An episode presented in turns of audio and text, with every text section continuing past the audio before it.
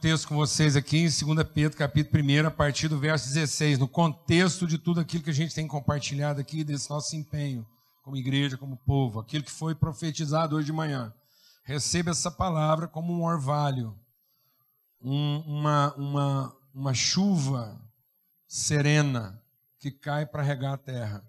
Porque na medida em que nós vamos sendo renovados essa palavra, essa, essa água do Espírito que cai sobre nós na comunhão dos santos, vai fazendo brotar as sementes de Deus plantadas no nosso coração e nós vamos frutificando segundo o seu propósito.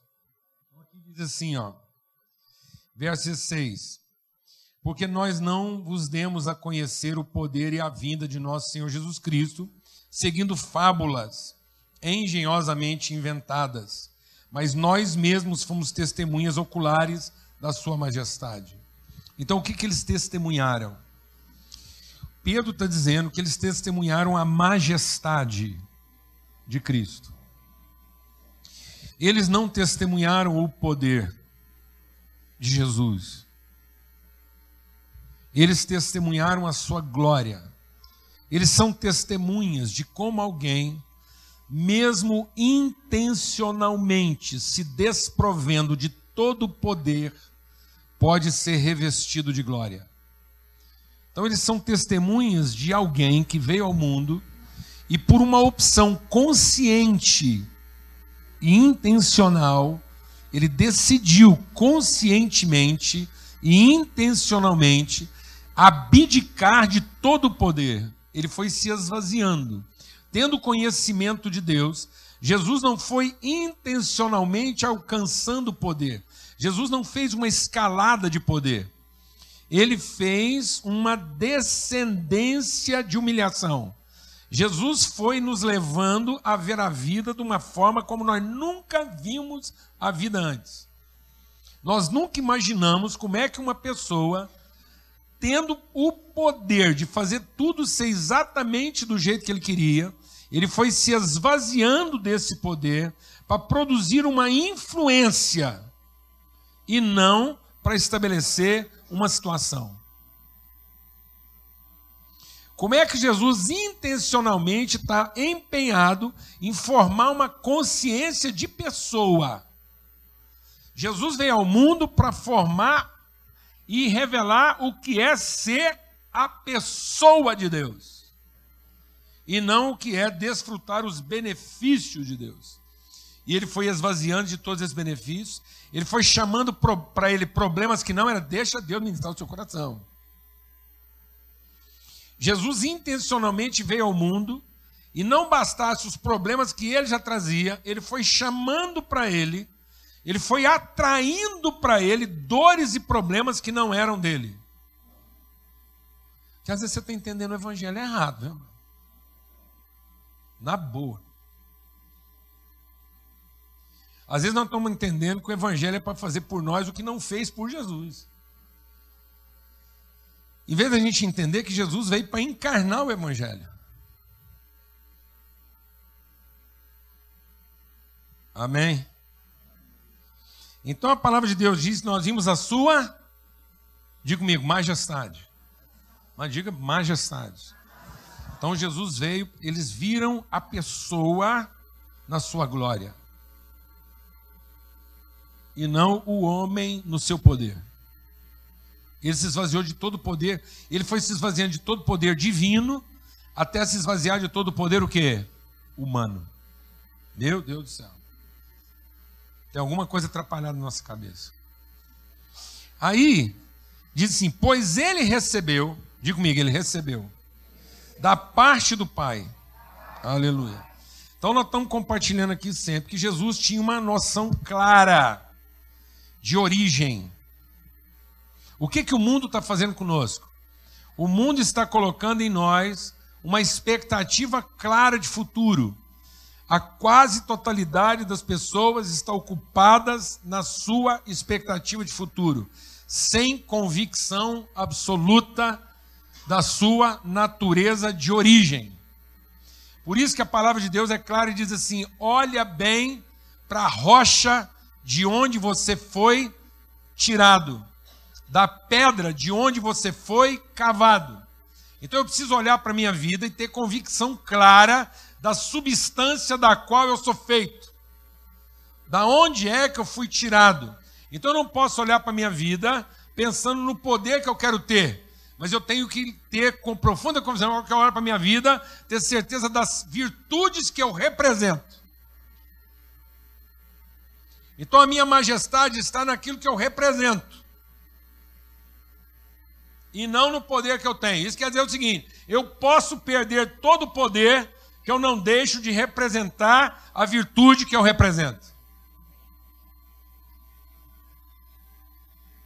Amém, amados? Então, pode, na minha vida pode haver corrupção de ordem, mas em momento algum eu posso aceitar a convicção de quê? É corrupção de quê? De natureza. Por isso que o sal, quando perde o seu sabor, ele não presta para mais nada. Porque ele perdeu o seu propósito. Então veja, ele recebeu da parte de Deus honra e glória.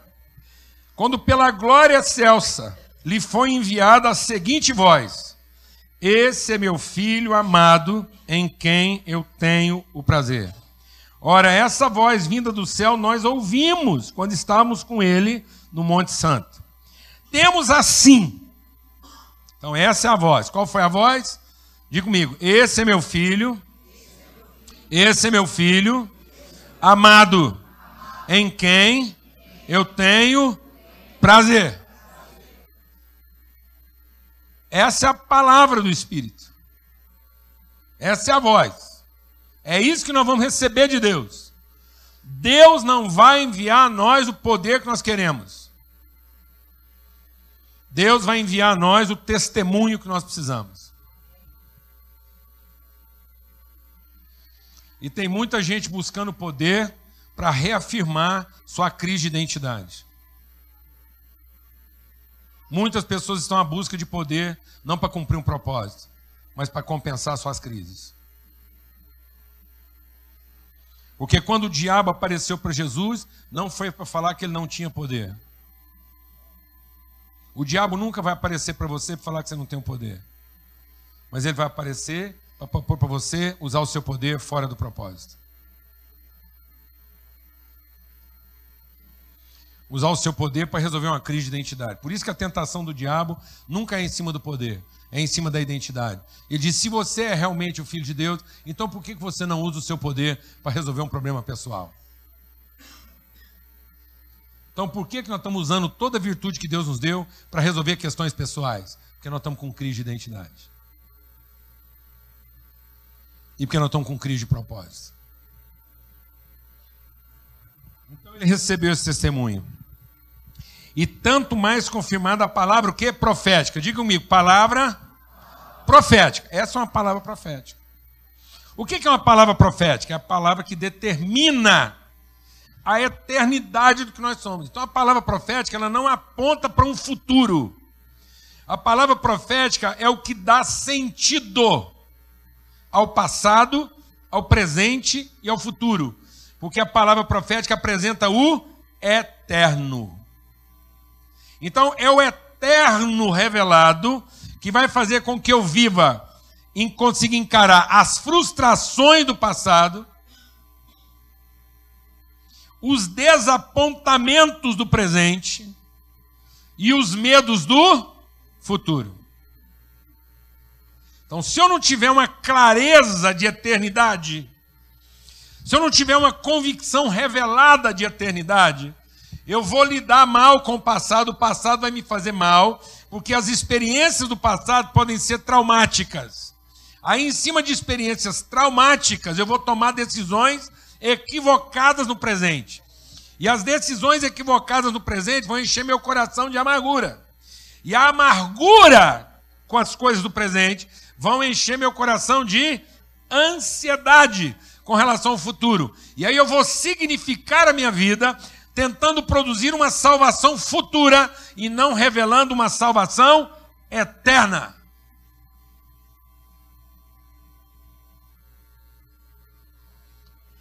Deus não te prometeu uma vida futura. quem quem Cristo entrou na vida eterna.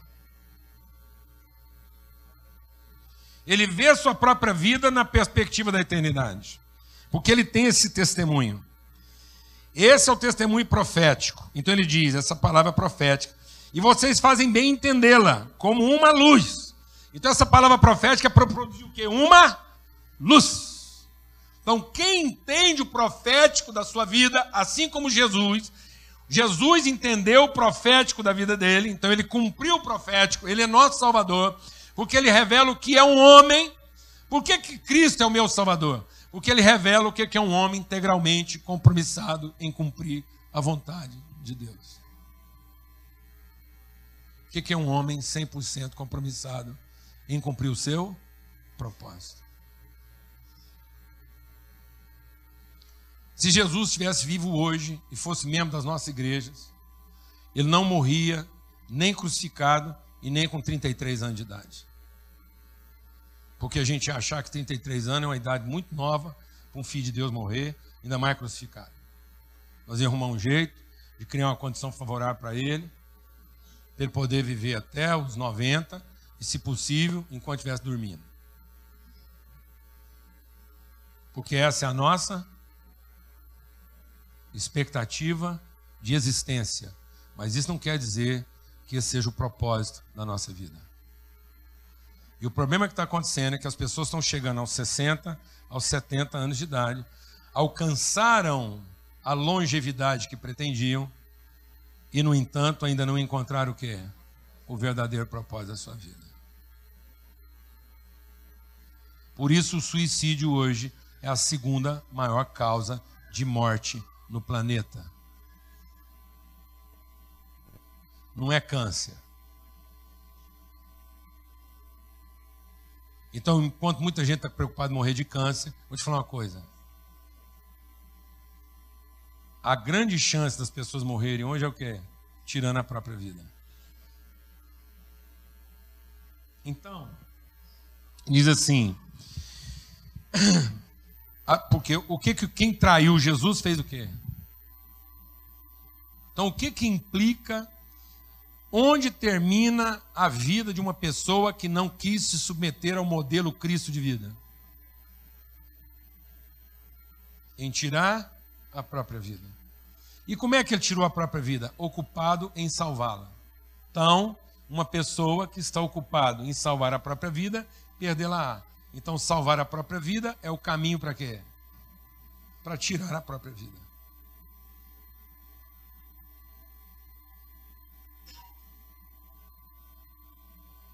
Amém, irmãos?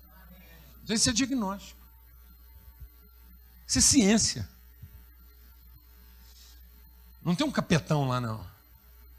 O capetão não fica falando para você tirar a própria vida. Sabe o que o capetão fica falando?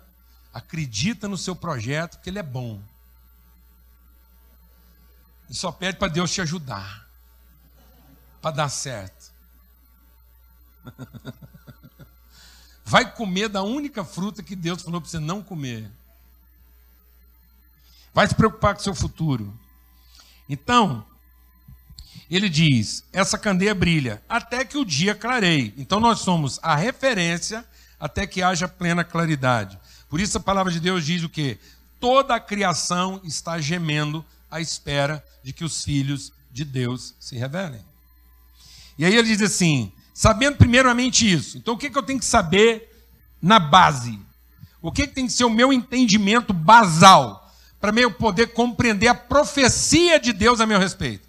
Então eu só vou entender a palavra profética se eu entender que nenhuma palavra profética, como está aqui em 2 Pedro, é de particular interpretação. Então, nenhuma palavra profética é de interesse privado. Diga comigo, nenhuma, nenhuma, não é alguma. Fala para o seu irmão do lado, não é alguma é nenhuma.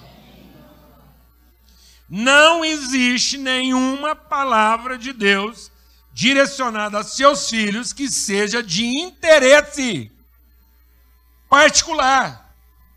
Eu não posso interpretar a palavra de Deus na particularidade dos meus interesses. Eu não posso usar a Bíblia a meu favor. Porque a Bíblia não está a meu favor. A Bíblia está a favor do propósito de Deus na minha vida. A palavra de Deus não é para resolver meus problemas. Isso aqui não é uma caixa de medicamento e nem uma caixa de ferramenta. Isso aqui é um manual do usuário. É para eu saber como é que funciona. Está me entendendo isso ou não, amados? Amada, eu vou te falar uma coisa. Quem tem filho aqui? Canseira. Sabe qual que é a canseira? Vou explicar qual é a canseira, menino. Vou explicar.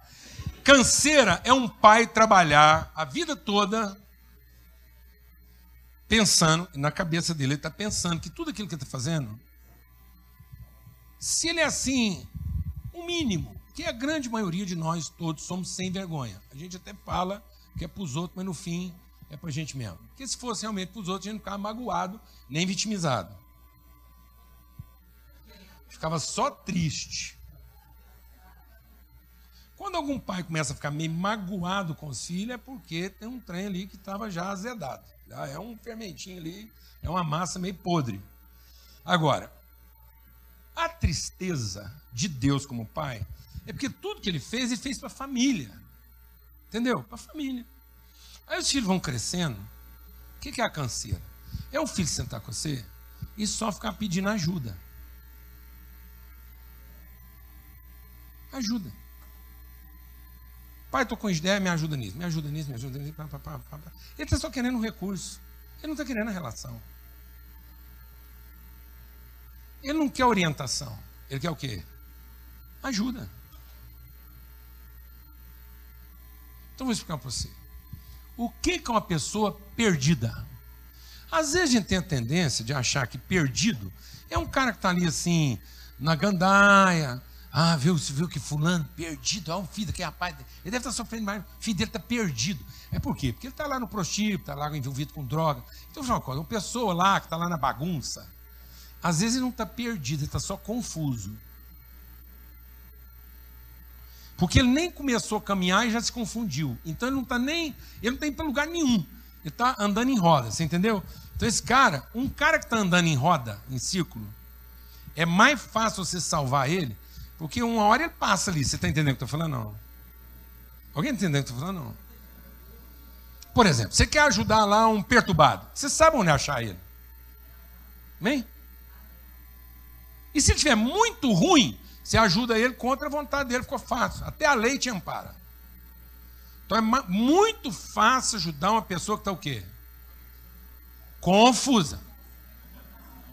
Agora, ajudar uma pessoa perdida. Vou te falar um negócio. É canseira. Porque eu vou te falar o que é um cara perdido. Um cara perdido é um cara que tem CNH. Você sabe o que é CNH? Não. Certificado Nacional de Habilitação. Ele está habilitado a ir e vir. Ele tem um carro próprio, não é alugado, não. Não vai dar busca e apreensão, não é financiado. O que é um cara perdido? É um cara que tem a capacidade de dirigir e tem um automóvel. E um automóvel bom, que ele trabalhou para miséria, comprou, encheu o tanque, está revisado, ele sabe dirigir. Se o guarda parar ele na estrada e fala assim: onde estão aí o CNH e os documentos do veículo?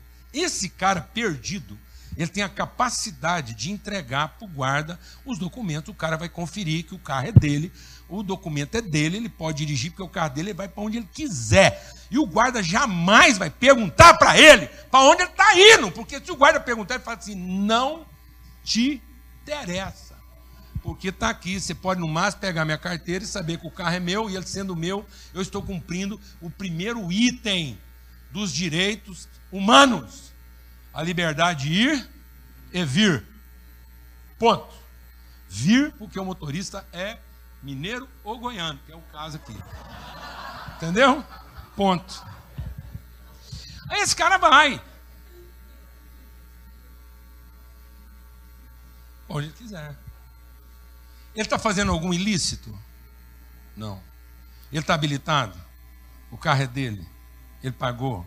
Tem combustível.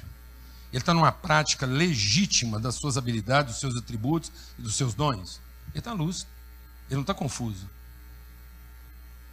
Só que tudo isso não quer dizer que ele vai alcançar o seu destino, seu propósito. Só quer dizer que ele tem carro, que ele sabe dirigir, que ele está exercendo o seu direito. Então, amados, a chance de alguém fazendo a coisa certa estar perdido é muito maior do que a chance de alguém confuso estar perdido. Porque se o cara tivesse bêbado dirigindo, a hora que o guarda para ele, o guarda nem ia pedir a CNH dele. O guarda ia meter um bafômetro nele e como ele está confuso e não perdido, porque às vezes na confusão dele ele não estava perdido. E às vezes o cara sem confusão nenhuma está perdido. Às vezes o cara está fazendo tudo errado, mas não está perdido. Viu? E às vezes o cara está fazendo tudo certo e está totalmente perdido. Aí esse cara que está fazendo tudo errado, o guarda para ele e fala assim: companheiro, é o seguinte, você não está apto a dirigir. Então a primeira coisa que eu vou fazer é tomar sua carteira, vou tomar o seu veículo, nós vamos te dar uma enquadrada, e quando você estiver novamente apto, nós vamos te ajudar, inclusive, a você saber qual é o destino que você está você tá confuso. Então é mais fácil ajudar uma pessoa que está fazendo a coisa errada do que uma pessoa perdida fazendo a coisa certa. Alguém está entendendo o que eu estou falando? Não, mano. Por isso que é tão difícil fazer uma pessoa que tem poderes nesse mundo entrar onde? No reino do céu. Porque quando o carro dele está problema, o que, que ele faz? Ele compra outro. Aí. Quando alguma coisa dá errado, ele procura uma solução, faz aquilo funcionar para continuar o quê? Perdido! Perdido fazendo a coisa certa. Porque ele não foi lá sentar com Deus para conversar com Deus como pai. A vida toda ele só conversou com Deus como Deus. Ele não quis entender o papel profético dele. Ele nunca ouviu o que, que Deus disse a respeito dele, que ele é um filho. E a relação dele com Deus sempre foi uma relação de empregado. Porque essa era a situação do filho mais velho. Qual era a situação do filho mais velho, amado? Qual era a situação do filho mais velho? Ele nunca ouviu, ele não percebeu que o pai, quando distribuiu herança, distribuiu entre ambos. Então ele sempre foi herdeiro de tudo. E ele continuava trabalhando para ser dono daquilo que já era dele. Quem está entendendo o que eu estou falando? Agora eu vou te contar o que está acontecendo com esse país, para você entender por que, que nós estamos insistindo nessa temática. Porque nós não estamos percebendo que nós estamos recebendo um ensinamento de demônios. Existe um ensinamento de demônio. Porque o que, que o capeta foi soprar na cabeça do Adão e da Eva? Foi soprar neles que eles não eram. Mas que o dia que eles fizessem, eles se tornariam. Então o capeta não criou uma crise funcional, pelo contrário.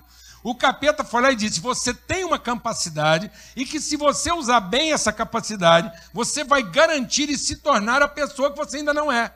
Então Deus já tinha dado a capacidade, ninguém está discutindo isso, o dom é de Deus, o diabo não vem, o diabo não vem dizer da sua incapacidade. Ele vem dizer para você de uma capacidade que você tem e fazer você usar isso em outro propósito. Usar isso para salvar quem? Você mesmo. É isso que acontece. Então presta atenção, quando eu pego um filho em casa,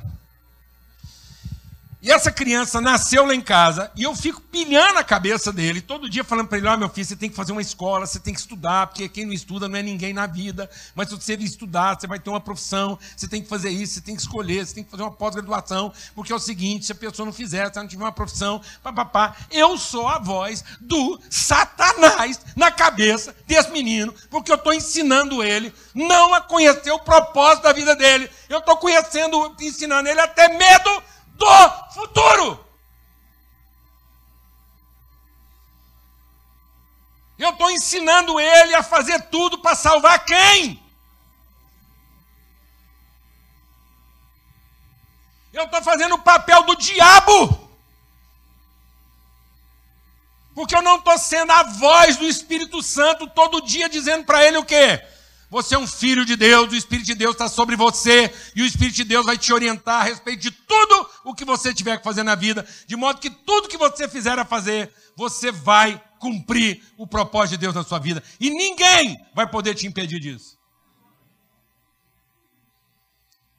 Porque o que o seu filho, o que todos nós precisamos para cumprir o propósito, não é acertar naquilo que nós fazemos. Isso não vai garantir o futuro dele, porque todo dia que ele amanhecer, só tem uma coisa que ele realmente depende: é da misericórdia de Deus. Porque se não for a misericórdia de Deus, ele não pode fazer nem isso, nem aquilo.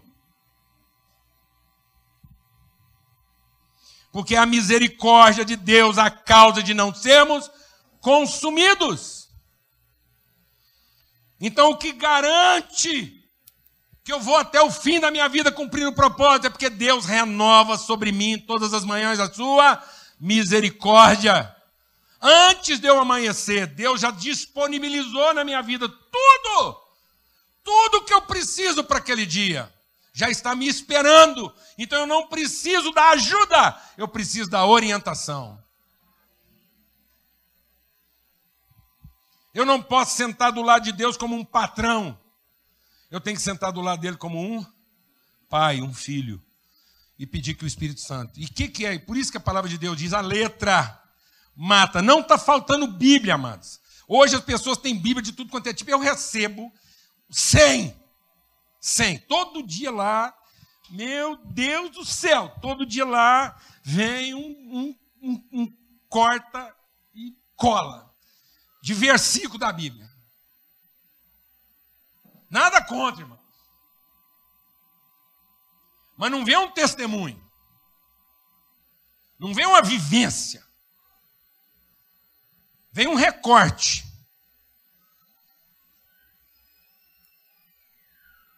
Eu tenho 50 Bíblias lá em casa. Nós não precisamos que alguém recorte a Bíblia e mande para a gente. Nós estamos usando uma relação que diga para nós como é que essa palavra pode ser encarnada por um filho. Testemunho. E aí o que acontece? Essas coisas vêm. Não está faltando Bíblia na vida das pessoas. Sabe o que está faltando? Espírito. Porque a palavra de Deus diz que a letra mata. Eu continuar dando Bíblia para os meus filhos, mas não e falando que a Bíblia vai pode o quê? Se eu continuar dando a Bíblia para os meus filhos, para que eles usem a Bíblia para salvar quem? Para salvar quem? E que a Bíblia vai proteger de todo mundo que não presta. Eu estou matando os meus filhos. Porque eles não têm que buscar na Bíblia forma de proteger a Bíblia, a vida, e achar que a Bíblia dele vai salvá-los das pessoas ruins. Eles têm que ir para a Bíblia para encontrar o seu propósito. E o seu propósito é que eles sejam luz no meio das trevas das pessoas, que eles encontrem o seu lugar na comunidade, nas relações, porque é o amor do Pai, a graça do Filho e a comunhão do Espírito Santo. Então não há espírito na letra se ela não propõe a comunhão. Porque nenhuma palavra profética é de particular interesse. Então, quando eu estou buscando tudo de Deus, para o meu particular interesse, eu estou comendo maldição. Por isso que Paulo diz: as vossas reuniões estão fazendo mais mal do que bem, porque vocês continuam se reunindo e cada um pega a parte que se interessa e leva aquilo para resolver o seu próprio problema. E toda vez que vocês fazem isso, o pão que vocês estão comendo, essa mesma Bíblia que podia ser bênção na sua vida, está se tornando maldição, porque você está usando essa palavra fora do seu propósito. Está me entendendo isso, não, mano? É uma estupidez a gente chegar diante de Deus e ficar lá explicando para Ele o que, é que nós precisamos. Ele já sabe disso tudo antes mesmo da palavra chegar à boca. Aí nós ficamos lá conversando com Deus. E a sensação que eu tenho é que a gente está lá conversando com Deus e ele assim, não, meu filho, não estou entendendo o que você está pedindo. Canta uma música. Se você cantar, às vezes eu entendo. Aí a gente canta umas músicas, vê se Deus entende e tal. Falei, meu filho, ainda não entendi. Faz uma oferta, mas faz uma oferta boa, meu filho, porque senão não dá para te entender. Aí você continua lá e parece que Deus não está entendendo. Ele fala, meu filho, vai numa campanha, vai lá numa campanha, porque tem uma campanha forte perto da sua casa lá, o trem está acontecendo, vai lá na campanha, lá eu te escuto. Ontem me contaram uma história de um seminarista ele estava no seminário e ele o, o lugar que ele escolheu para orar era o refeitório, era bem embaixo dos dormitórios. E ele ia lá para o refeitório, ficava batendo nos bancos, Deus fala comigo, Deus fala comigo. E ele fazia um barulhão danado, os irmãos em cima não conseguiam dormir. Aí um irmão não aguentou, pegou um tubo de PVC, que é esgoto, foi lá na janela do refeitório. E quando ele estava orando lá, Deus fala comigo, Deus fala comigo. E o cara falou no tubo, falou assim, meu filho, Eis que eu te ouço. Vai dormir, que a sua cama está pronta. E esse cara saiu correndo pelo corredor do seminário, dizendo: Deus falou comigo, Deus falou comigo, e foi dormir.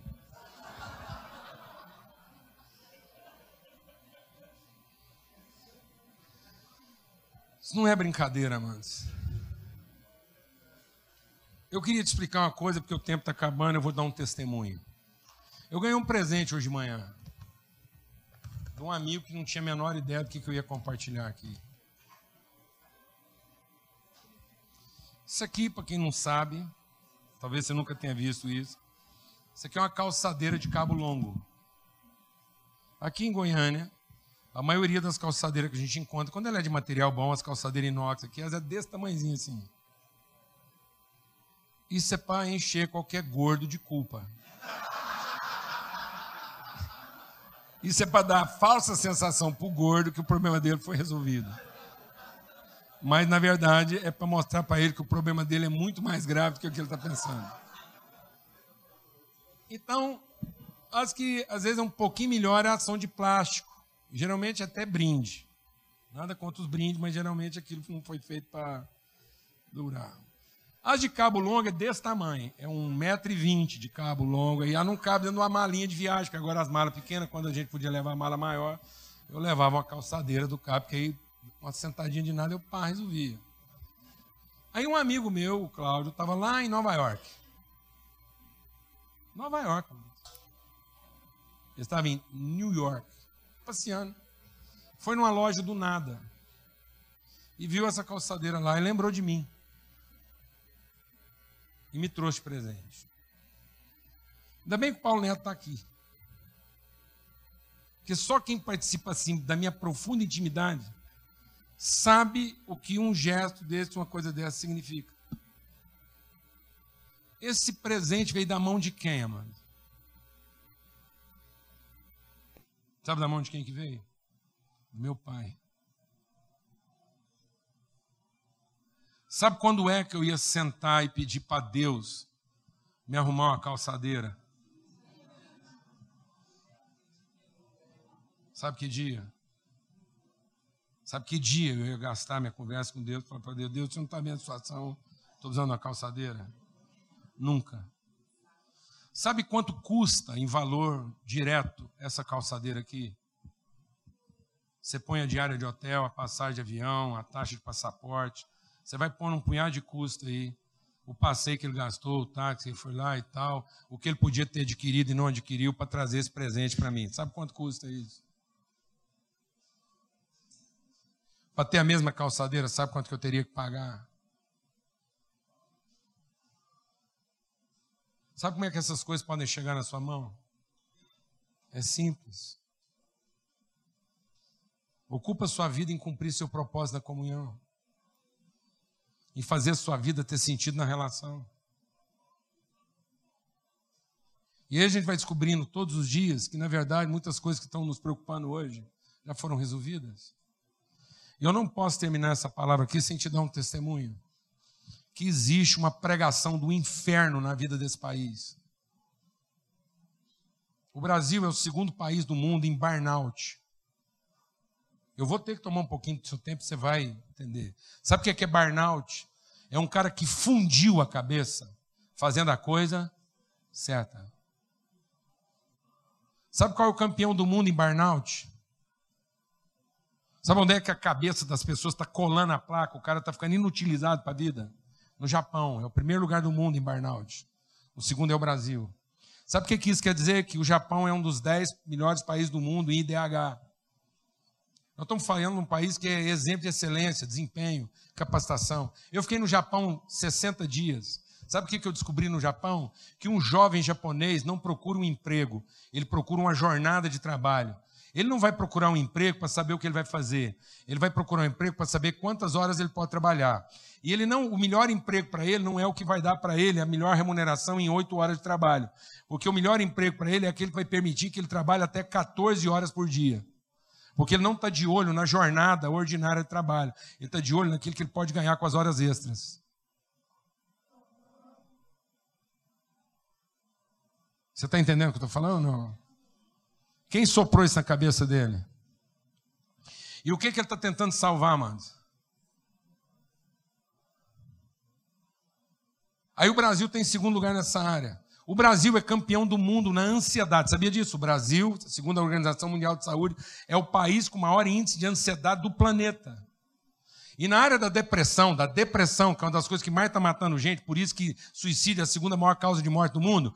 Então, o maior o maior índice de depressão do planeta é a América, é os Estados Unidos.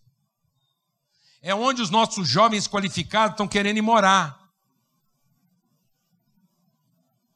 Todo jovem bem-sucedido hoje no Brasil está pensando em morar no campeão mundial de depressão. E você sabe por que, que o, nosso, o nosso jovem está querendo ir morar num lugar que ele acha que vai resolver o problema dele, que na verdade é o campeão mundial de depressão? é porque ele mora no país onde ele é campeão de ansiedade. Então ele está achando que a ansiedade dele vai ser resolvida naquele lugar e lá ele vai ficar o quê?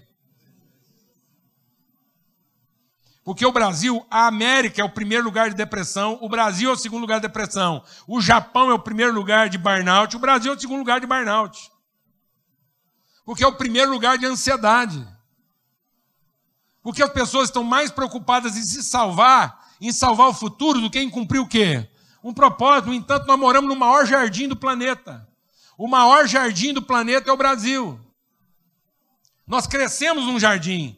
E Jesus falou que quando alguém tivesse crise de identidade, tinha que fazer o quê? Quando alguém tivesse crise de identidade, tinha que fazer o quê? Arrumar um serviço? Rezar muito? Quando alguém tivesse crise de identidade, tinha que fazer o quê? Ir para um culto de libertação? Foi isso que Jesus falou: se você tiver uma profunda crise de ansiedade, vai para um culto de libertação. Faz uma pós-graduação. Você está ansioso com o futuro? Faz uma pós-graduação, menino. Está preocupado com o futuro? Faz uma pós. Aumenta o salário, procura um emprego melhor. Você está ansioso porque ganha pouco. Mora em lugar ruim. Não, sabe o que Jesus falou quando eu tivesse uma crise de ansiedade? procura um campo, procura um jardim e vai olhar uma flor. E pergunte-se o que, que aquela flor fez para ter aquela beleza. Vai olhar para um passarinho e veja que ele nunca trabalhou para comer. E, no entanto, de fome ele não vai morrer. Pode morrer de pedrada, pode morrer do que for. Aliás, quanto mais gordinho ele for, maior chance de ele morrer de pedrada. Então, se você está criando seus filhos para ser passarinho gordo, eu vou falar uma coisa para você: de fome ele não vai morrer, mas pode ser que ele morra de pedrada, porque alguém vai querer comer a carne dele. É isso que está acontecendo. Eu não estou nervoso, não. Eu estou alegre. Porque eu estou falando aqui da nossa libertação, amados. Eu estou falando aqui da nossa libertação.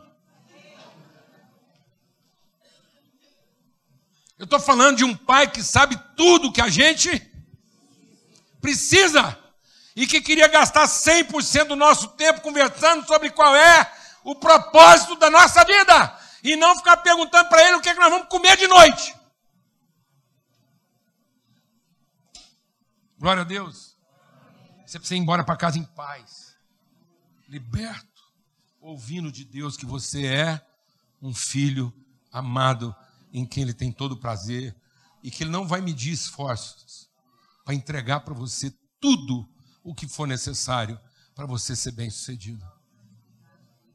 de modo que o seu sucesso não esteja no que você conquista, porque você teve medo do futuro, mas seja o que você gera, porque você encontrou o seu propósito. Em nome de Jesus. Vamos ter uma palavra de oração. Pai, muito obrigado por esse dia. Obrigado que somos os teus filhos. Somos os teus filhos. E o Senhor prepara uma mesa na tua presença. O Senhor unge a nossa cabeça com óleo e o nosso cálice transborda.